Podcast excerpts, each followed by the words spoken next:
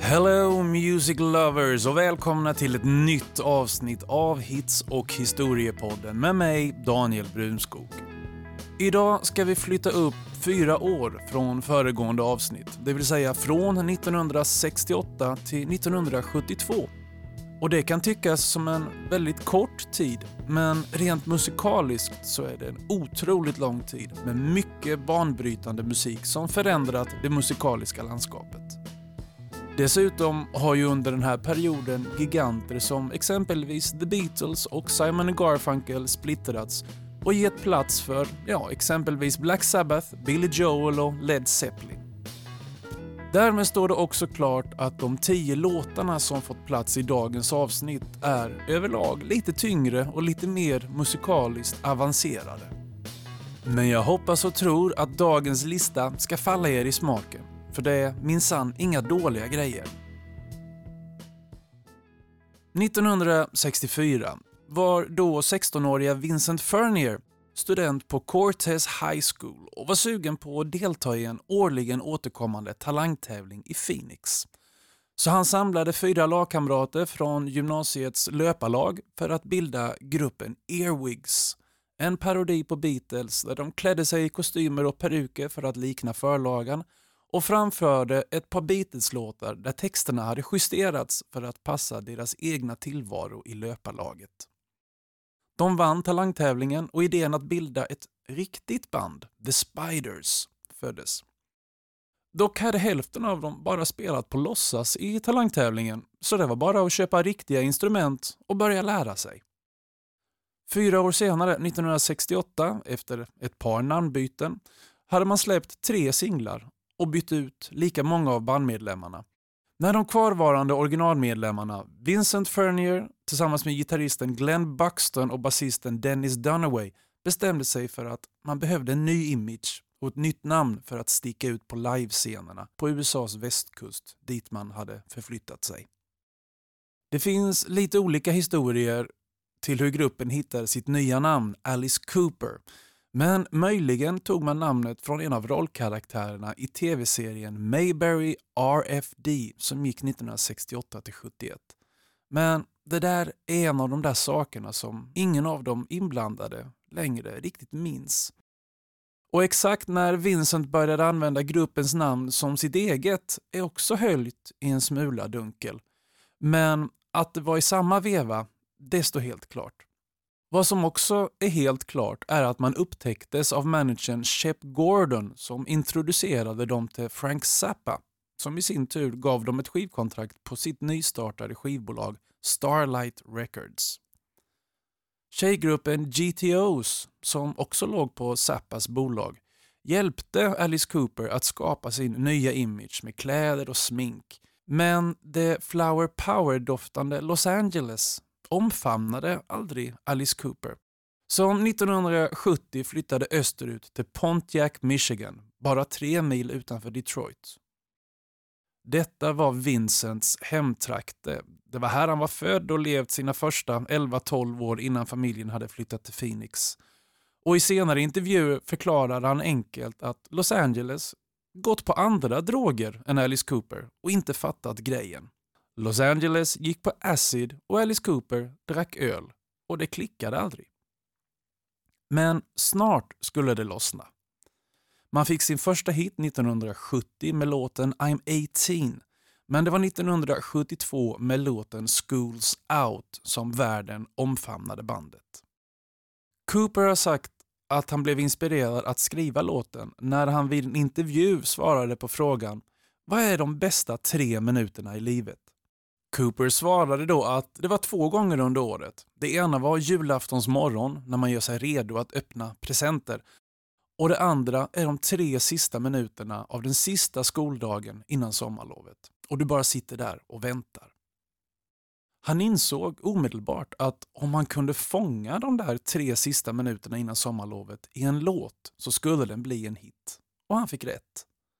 Låten Schools Out blev en jättehit på båda sidor av Atlanten och nådde sjunde platsen på Billboard Hot 100 och var den huvudsakliga anledningen till att albumet med samma namn nådde andra platsen på albumlistan.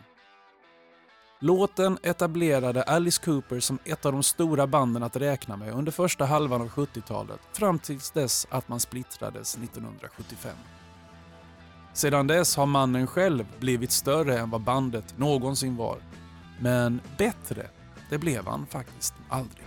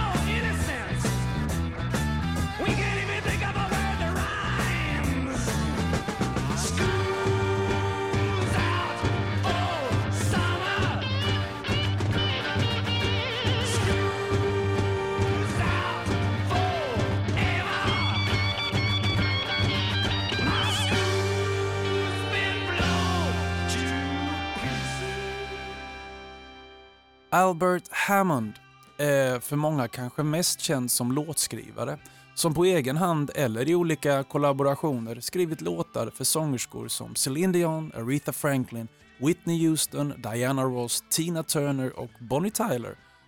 Men också för olika grupper som exempelvis Starship, Heart och Chicago. Han låg dessutom bakom låten Don't Turn Around som i händerna på Ace of Base så småningom blev en hit 1993. Men Albert Hammond har även skrivit till sig själv och tillsammans med Mike Hazelwood skrev han en av de stora hitlåtarna från 1972, nämligen It Never Rains in Southern California. Hammond föddes i London dit hans familj hade evakuerats från Gibraltar under andra världskriget. Strax efter kriget återvände familjen till Gibraltar där Hammond växte upp och 1960 började han spela i det gibraltiska bandet The Diamond Boys som inte hade någon större kommersiell framgång men spelade en ganska viktig roll i Spaniens introduktion till pop och rockmusik.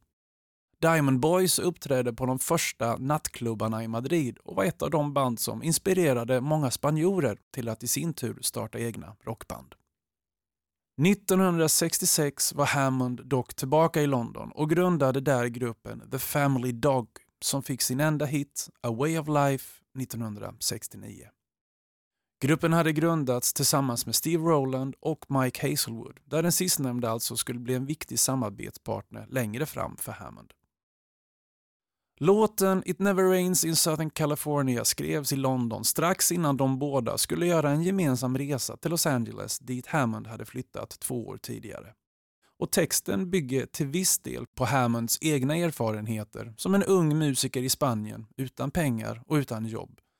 Och musiken spelades in av Hammond själv med hjälp av studiomusikerna från den legendariska Wrecking Crew som vi återkommer till lite då och då i den här poddserien.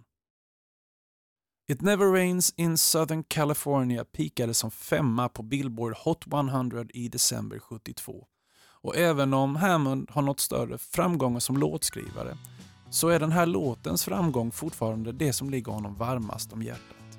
Han var både låtskrivare, artist, producent och den handlade om honom själv. Och mer personligt än så kan det ju knappast bli.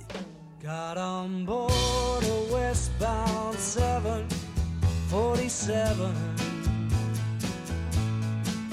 Didn't think before deciding what to do.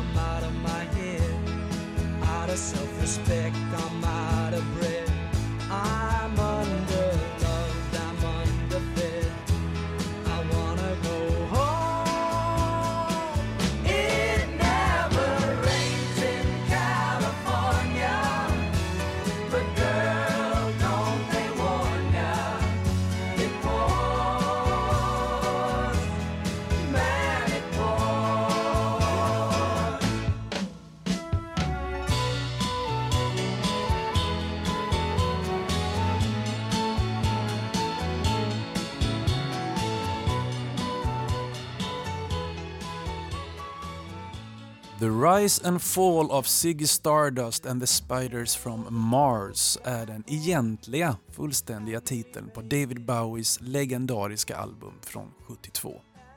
Och det kan vara lätt att slänga sig med legendariskt album hit och dit, men här har vi verkligen ett sånt.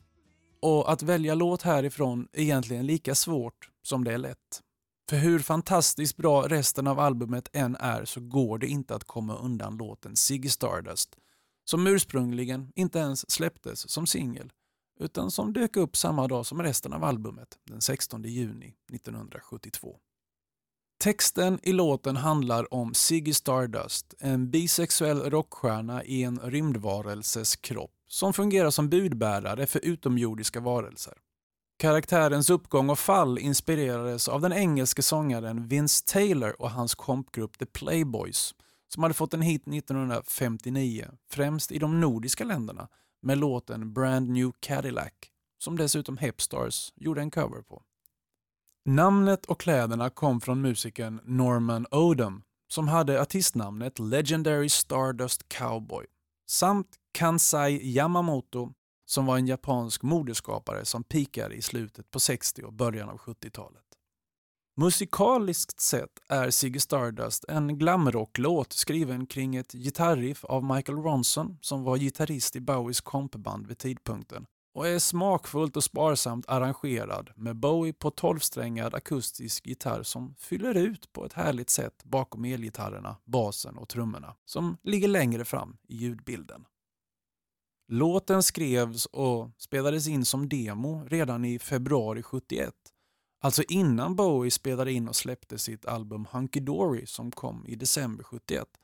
Men Ziggy Stardust sparades till nästkommande album. Ni ska få höra lite av demon här.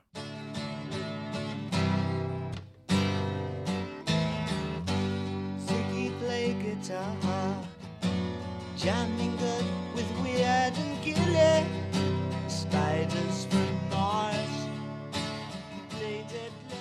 Bowie använder nästan uteslutande samma musiker på Hunky Dory och The Rise and Fall of Zig Stardust and the Spiders from Mars. Och inspelningen i studion var effektiv och fokuserad. Bowie visste vad han ville ha och de instrumentala spåren spelades in med alla instrument live samtidigt. Och även sången var nästan uteslutande första tagningen på låtarna. Och hela det här albumet har ett fantastiskt sound med uteslutande starka låtar och behöver njutas i sin helhet och på hög volym. Men här får vi nöja oss med bara en låt. Men vilken fantastisk låt det är. Ziggy played guitar, jamming good with Weird and Gilly and the spiders from Mars. They played made it too far. Became the special man, then we were Ziggy's band. Ziggy really sang. Screwed up eyes and screw down hairdo Like some cat from Japan He could lick 'em by smiling He could leave 'em to hang They came on so loaded, man. Well hung in snow white tan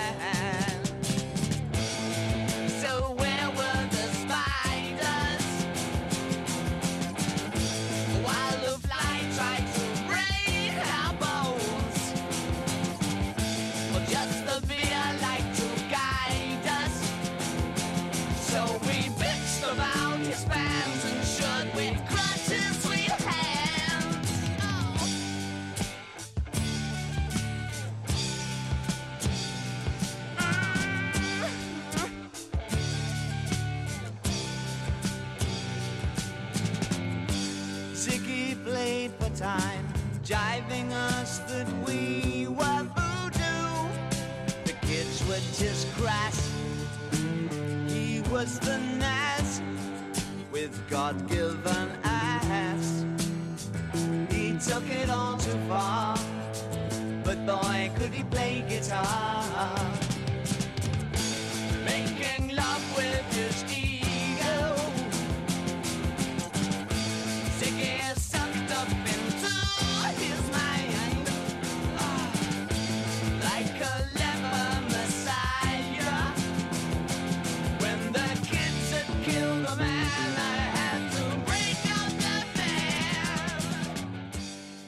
Vi ska återbesöka ett band som dök upp i den här poddseriens sjätte avsnitt som handlade om 1973, nämligen Eagles. Gruppen släppte sitt självbetitlade debutalbum sommaren 72 och trots att man hade bildats bara året innan hade man redan hittat sitt distinkta sound med den där tajta stämsången och albumet blev en omedelbar succé. Det spelades in i London under vårvintern 72 och redan på debutalbumet så står det klart att bandet hade två sångare av rang, Glenn Frey och Don Henley. De båda skulle dessutom inom kort bilda ett av rockhistoriens mest framgångsrika låtskrivarpar. Men här på debutalbumet skrev man var för sig, eller tillsammans med andra. Och låten som jag har fastnat för, som också blev gruppens första singel, är Take It Easy, skriven av Frey tillsammans med numera legendariske låtskrivaren och artisten Jackson Brown. Brown släppte sitt eget debutalbum samma år och faktiskt så började han skriva på låten i syfte att ha med den på sitt eget album. Men lyckades inte knyta ihop säcken och tog därför hjälp av Frey med texten. När låten var klar var det för sent för Brown att få med den på sitt album. Men Freys band Eagles var mer än lite sugna på att spela in den själva, vilket Brown till sist gick med på. I händerna på bandet blev låten någonting helt annat än Browns ursprungliga låt och inte minst så är det den fantastiska stämsången som gjorde hela skillnaden. Naturligtvis spelade bandet in de olika stämmorna live samtidigt, vilket man har separerat från musiken i det här ljudspåret som jag spelar upp för att ge ett tydligare prov på det skickliga hantverket. Well, I'm standing on a corner in Winslow, Arizona. Such a fine sight to see. It's a girl, my lord, in a flatbed Ford, slowing down to have a look at me. Come on, baby. Don't say maybe. I gotta got you sweet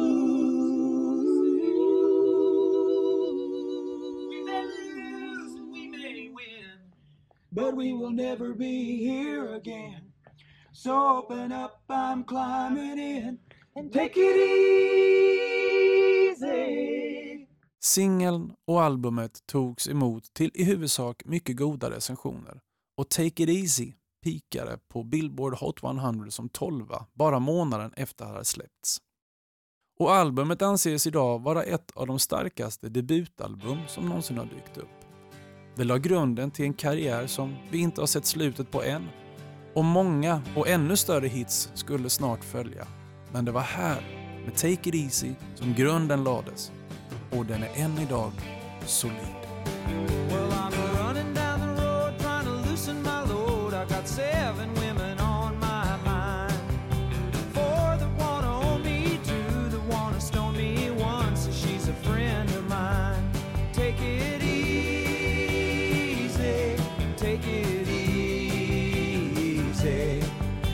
the sound of your own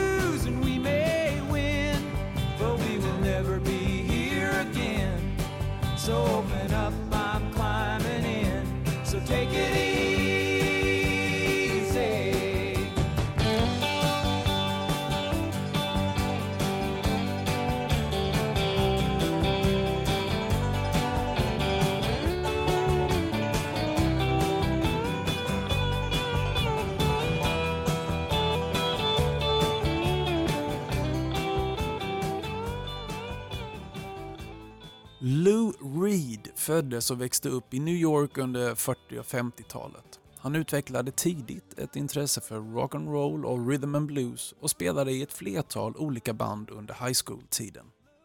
Efter universitetsstudier i engelska språket fick han 1963 jobb som låtskrivare och studiomusiker på Pickwick Records i New York.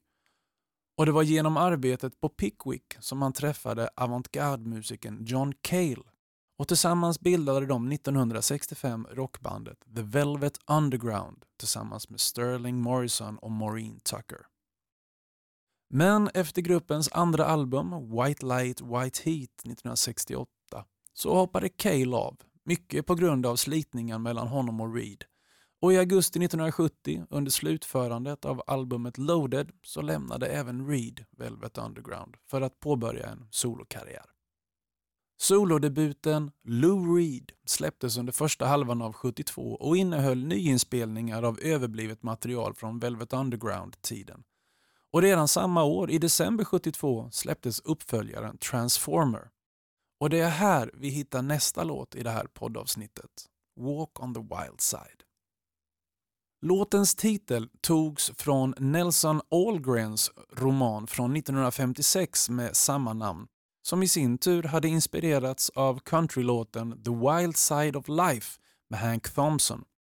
Och texten fylldes snart av personer hämtade från Reeds eget liv och varje vers börjar med ett namn taget från den klick av konstnärer som gick under det gemensamma namnet The Superstars och stod under Andy Warhols vingar. Warhol och Reed hade känt varandra sedan innan Velvet Underground slagit igenom och Warhol hade dessutom designat skivomslaget till det bandets debutalbum 67. Rent musikaliskt så kännetecknas låten Walk on the Wild Side av ett par olika saker. Dels de dubbla basgångarna som spelas på kontrabas respektive elbas och dels körtjejernas insatser. Låten producerades av David Bowie och hans gitarrist Mick Ronson, alltså mitt under perioden då Bowie skrev och spelade in låtarna till The Rise and Fall of Ziggy Stardust and the Spiders from Mars, som vi pratade om för en liten stund sedan. Och det avskalade, karaktäristiska sound som låten har är till väldigt stor del producenternas förtjänst. Lyssna lite här på demon till låten samt hur den till slut blev så förstår ni vad jag menar. Toddling horny walking down the street Looking so far, he's got no place to put his feet. Off the Broadway by the top, you never know till you get a reg mob. Take, take a walk, walk on the wild side. side. Said, hey honey, take a walk on the wild side. Texten var banbrytande för sin tid och berättade historier som vanligtvis inte berättades i rocklåtar fram tills dess och innehöll referenser till exempelvis prostitution, transpersoner och oralsex. Men låten blev en omedelbar hit, även om Reed såklart fick släppa en version utan oralsexreferensen så att låten kunde spelas på radio i USA. För säkerhets skull lämnades även textraden om “colored girls”, alltså färgade tjejer i betydelsen svarta, ute ur den radiovänliga versionen. Låten blev Lou Reeds mest spridda hit och vid hans bortgång 2016 gick både låten och albumet upp på hitlistorna igen, runt om över hela världen.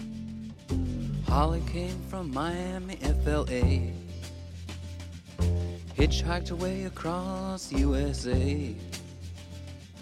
Plucked her eyebrows on the way, shaved her legs, and then he was a she. She says, Hey, babe, take a walk on the wild side. Said, Hey, honey, take a walk on the wild side.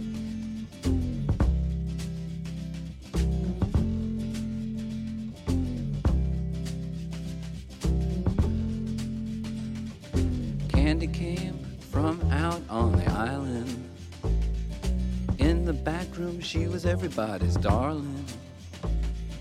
But she never lost her head, even when she was given head. She says, Hey, babe, take a walk on the wild side. Said, Hey, babe, take a walk on the wild side.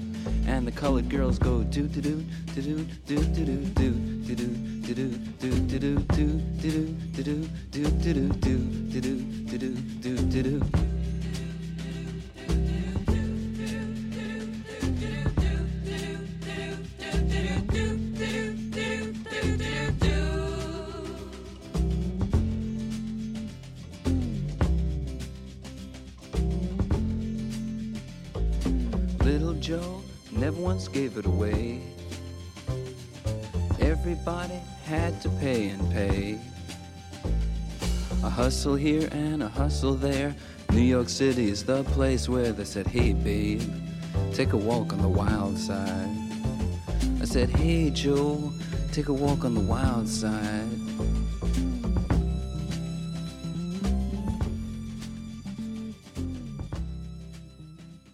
Det brittiska rockbandet Jethro Tull bildades 1967 i Luton, cirka 50 kilometer norr om London och fick ett mindre genombrott 1969 med singelhitten Living in the past.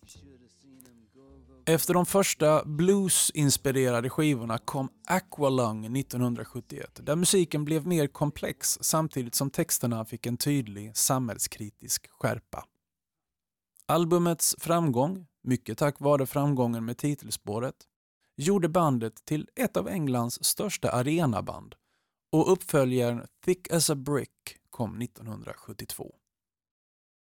Bandets sångare Ian Anderson, som dessutom spelade tvärflöjt och dansade ballett på scen, hade under turnéerna med Aqualung börjat irritera sig på att recensenter runt om i världen tvunget ville framställa det albumet som ett konceptalbum. Så han bestämde sig för att till nästa album skriva alla konceptalbumens moder, bara för att jävlas. Anderson hade inspirerats av Monty Pythons humor och skrev en musiksvit som kombinerade komplexa musikaliska idéer med humor för att göra narr av både bandet själva, deras publik och deras kritiker. Albumet som släpptes i mars 72 fick namnet Thick as a Brick och bestod av ett enda spår som löpte över 43 minuter delat över albumets två sidor. Även om det färdiga albumet var ett kontinuerligt musikstycke så skrevs och spelades det in i etapper och länkades sen samman av små instrumentala delar. Och hela bandet jobbade av hjärtans lust med musikarrangemangen. Thick as a Brick fick recensioner som fantastisk och episk förvirrande och samma gamla vanliga skit. Men överlag var recensionerna goda och albumet blev det första Jethro Tull-albumet som nådde nummer ett på Billboards albumlista. En radioanpassad singelversion släpptes till radiostationerna i USA för att radio-DJs inte skulle sabba musiken genom att fumla med pickupnålen på skivspelaren. Men singelversionen släpptes aldrig som en formell singel, varken där eller någon annanstans. Dess bättre återfinns den här på diverse samlingsalbum och därför behöver jag inte vara rädd för att sabba låten själv när vi nu njuter av Jethro Tull och Thick as a Brick. Really don't mind if you sit this one out. My words but a whisper, your deafness a shout. I may make you feel, but I can't make you think. Your sperm's in the gutter, your love's in the sink. So you ride yourselves over the fields and you make all your animal deals and your wise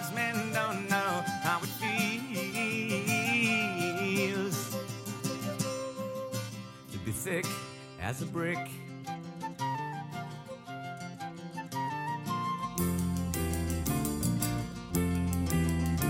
And the sandcastle virtues are all swept away.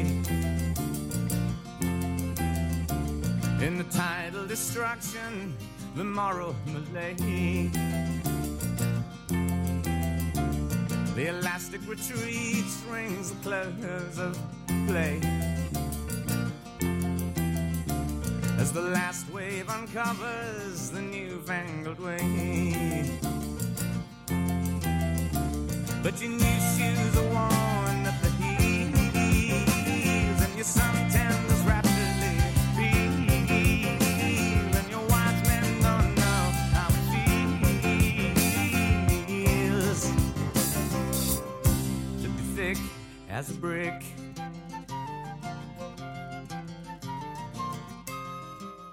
Elton John föddes 1947 som Reginald Dwight i Pinner i nordvästra London och började spela piano vid fem års ålder då hans mormor introducerade honom för instrumentet. Han avancerade snabbt och fick 1958 ett stipendium till Royal Academy of Music där han studerade fram till 1964 då han började sin professionella bana som barpianist på Northwood Hills Hotel. 1962 grundade han gruppen Bluesology som släppte sin första singel 65. Men bandet och Elton drog nu i olika musikaliska riktningar och han lämnade bandet 67 i samma veva som han på en audition i London för låtskrivare mötte Bernard Taupin för första gången. Reginald, som han alltjämt hette, fick en bunt texter som poeten och textförfattaren Bernie hade skrivit för att försöka sätta musik till dem. Sammanfösningen visade sig vara lyckad och det nya låtskrivarteamet flyttade in hos Reginalds mamma och inledde där sitt än idag fortgående samarbete. 1968 tog han artistnamnet Elton John sammansatt av två av Bluesology-medlemmarnas namn, Elton Dean och John Baldry. Och skivdebuten kom 1969 med albumet Empty Sky. Året därpå fick Elton John sin första internationella hit med Your Song och 1972 fick han med albumet Honky Chateau sin första av sju raka ettor på Billboards albumlista. Och det är från det albumet som jag har plockat låten Rocket Man som spelades in tillsammans med resten av albumet på Chateau de Rouville strax utanför Paris där Grateful Dead hade spelat in året innan, vilket inspirerade Elton till att göra samma sak. Taupins text, som också kan ses som en metafor för det ibland ensamma livet som turnerande artist, inspirerades av novellen The Rocket Man som skrevs av Ray Bradbury 1951. Science fiction-författarens berättelse berättas ur ett barns perspektiv vars pappa, som är astronaut, har blandade känslor när han lämnar sin familj för att göra sitt jobb uppe i rymden. Bradburys berättelse var också grunden för en annan låt som heter Rocketman av och med gruppen Pearls before Swine och som kom 1970. och Taupin menade att det var den låten som gav honom idén till hans egen Rocketman, även om både texten och musiken i de två olika låtarna är helt väsensskilda från varandra. Elton Johns Rocketman släpptes i mars 72 som den första singeln från det kommande albumet som skulle dyka upp två månader senare. Och låten nådde sjätteplatsen på Billboard Hot 100 och en andra plats på UK Singles Charts. Och snart hade låttiteln även blivit ett smeknamn för Elton John, vilket han inte hade något emot. Låten har sedan dess spelats in i många olika coverversioner och används i en mängd olika kommersiella sammanhang. Men det är med Elton John och som en bra poplåt helt på egen hand som låten fungerar allra bäst. She packed my bags last night, pre-flight. Zero hour, 9 a.m. And I'm gonna be high as a kite by then.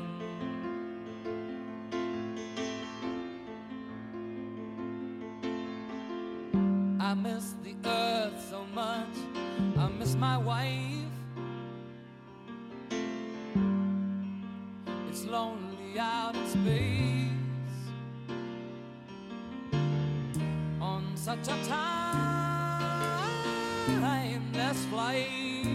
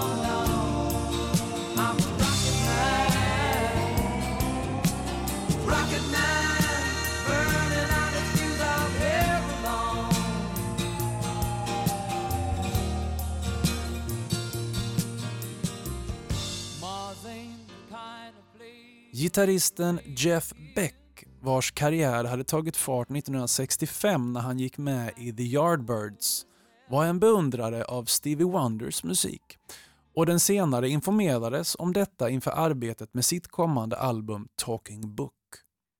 Även om Wonder vid den här tidpunkten spelade praktiskt taget alla instrument själv på sina låtar föredrog han att låta andra gitarrister spela på skivorna. Och han gillade idén om ett samarbete med Beck.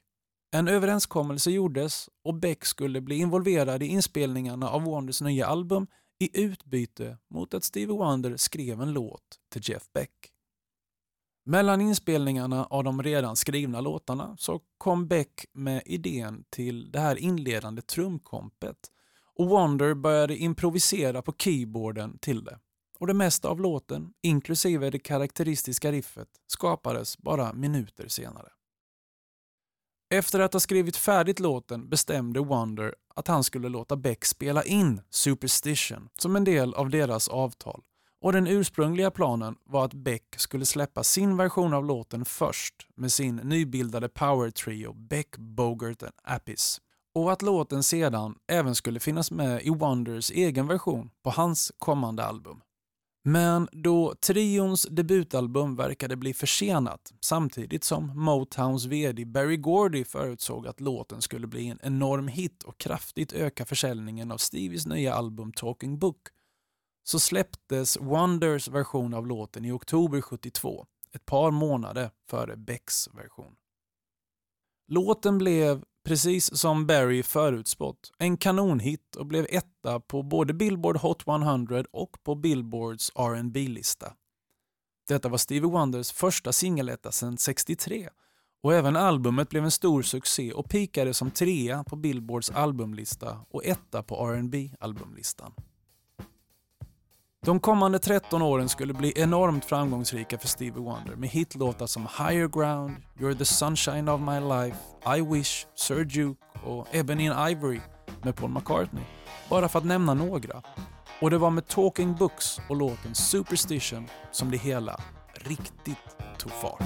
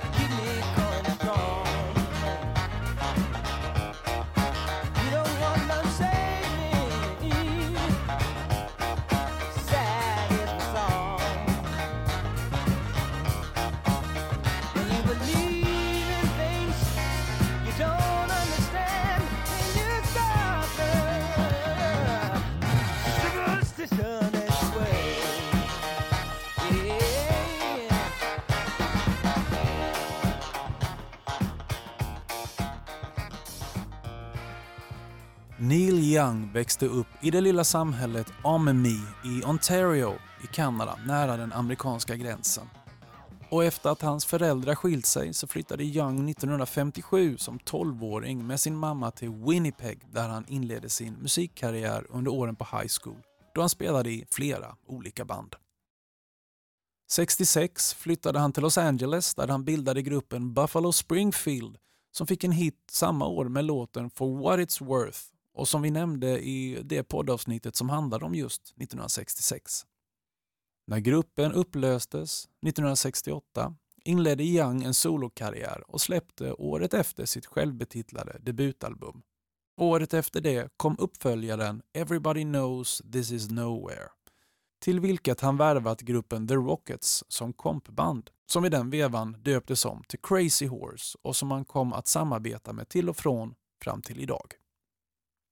Senare samma år, alltså 69, återförenades Young med Steven Stills som han hade spelat med i Buffalo Springfield, nu i supergruppen Crosby, Stills and Nash som dök upp i den här poddseriens avsnitt om Woodstock och som när Young anslöt tillfälligt bytte namn till Crosby, Stills, Nash Young.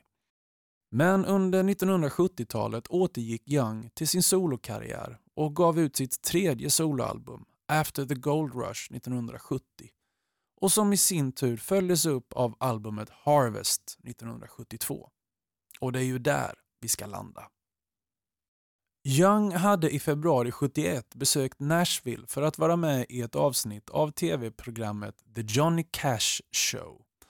Och på plats övertygades han av producenten Elliot Mazer att spela in sitt nästa album där i Nashville. Mazer hade tidigare spelat in med bland annat Linda Ronstedt och Bob Dylan och Young accepterade förslaget. En samling lokala studiomusiker anslöt och delar av det kommande albumet spelades in i Quadraphonic Sound Studios i Nashville de kommande veckorna. Däribland låten som skulle bli Neil Youngs första och hittills enda listetta, Heart of Gold. Låten är en av ett antal akustiska låtar som skrevs delvis till följd av en ryggskada som Young hade ådragit sig. Han kunde inte längre stå och spela elgitarr och han återvände därför till sin akustiska gitarr och munspel som han lättare kunde spela sittande. Young hade under konserter testat lite ofärdiga versioner av Heart of Gold under 71 innan han spelade in den på albumet. Och han hade testat den både som gitarr och pianoballad. Ni ska få höra lite av den sistnämnda som naturligtvis ger låten en helt annan känsla. I wanna live, I wanna give.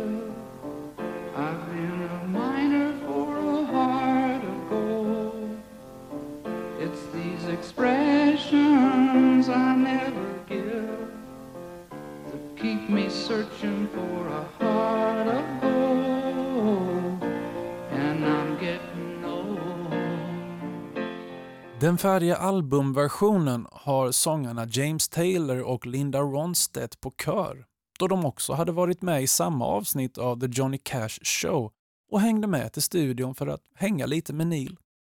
Och när singeln släpptes i januari 72 tog den sig snabbt upp för Billboard Hot 100 där den pikade som etta bara två månader senare. Även hela albumet Harvest gjorde samma snabba resa och intog toppen på Billboards albumlista i mars. Och den höll sig kvar på listan i 41 veckor. Harvest och mer specifikt låten Heart of Gold lade den solida grunden till hela Neil Youngs framgångsrika solokarriär som i allra högsta grad fortfarande är igång. Och hans 40 soloalbum släpptes så sent som hösten 2019. Men det är en bit kvar till de över 7 miljoner sålda exemplaren som nu har sålts av hans mästerverk från 1972.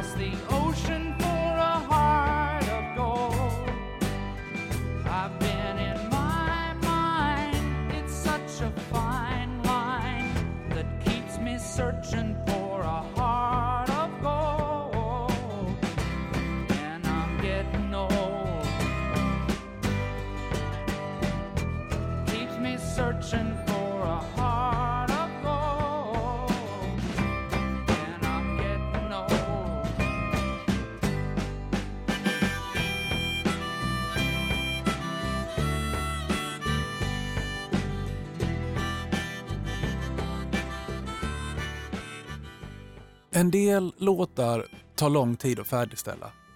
Ibland flera år. Sen finns det de som är raka motsatsen. Och den låt vi ska avsluta dagens poddavsnitt med är en av de sistnämnda. Men vi börjar med att backa bandet fem år.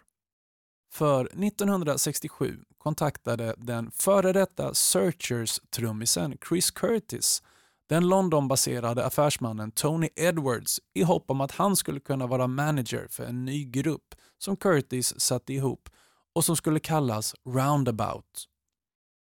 Curtis vision var en supergrupp där bandmedlemmar skulle hoppa av och på lite som det passade. Därav gruppens namn som på svenska kan översättas till både rondell och karusell.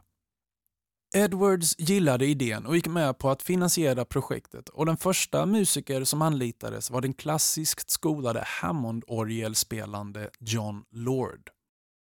Lord i sin tur rekommenderade ett par musiker som han hade lirat med tidigare som i sin tur rekommenderade gitarristen Richie Blackmore och så höll det på. Ett par musiker kom och gick men snart hade det trots allt bildats en stomme bestående av Lord, Blackmore samt Ian Pace på trummor, Nick Simper på bas och Rod Evans på sång. Under en kort turné i Sverige och Danmark i april 68 så föreslog Blackmore att man skulle byta namn till Deep Purple, vilket också gjordes och i maj 68 gick man in i studion och spelade in sitt debutalbum Shades of Deep Purple. En coverversion av Joe Souths låt Hush blev en hit i USA och Kanada och snart hade Deep Purple bokats in som förband till Cream på deras sista turné. Men Purple började gå mot en allt tyngre musikstil och sångaren Evans och basisten Simper passade då helt enkelt inte in längre och ersattes med Ian Gillan på sång och Roger Glover på bas. Och därmed var gruppens numera legendariska Mark II-uppsättning komplett. De två följande albumen, Deep Purple in Rock och Fireball, blev stora framgångar men det var med albumet som kom 1972, Machine Head, som rockvärlden skulle gå fullständigt bananas. Albumet är fyllt av starka låtar och det är här som rockens kanske mest legendariska gitarrriff dyker upp i låten Smoke on the Water. Men det är som sagt inte den låten som avslutar det här poddavsnittet, utan det är öppningsspåret Highway Star. På tidigare album hade bandet tryckt in studioinspelningar mellan livespelningar och turnéer bäst det gick, men nu bad man om lite mer samlad tid för att spela in nästa album, vilket skivbolaget gick med på. De hyrde Rolling Stones Mobile Studio, vilket i princip var en husbil ombyggd till en studios kontrollrum till vilken alla mickar var kopplade. Sen kunde ju bandet spela in i vilket hus eller rum de ville för mixerplatsen och utrustningen där i skulle ändå vara densamma. Efter att Stones hade skapat den här så hade den även nyttjats av The Who och Led Zeppelin och det var tillräckligt för att Deep Purple skulle hoppa på tåget.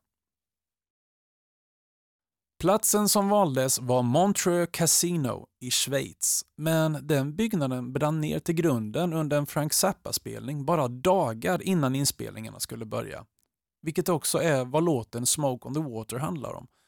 Så bandet bokade istället det stängda Grand Hotel i stan och spelade in där.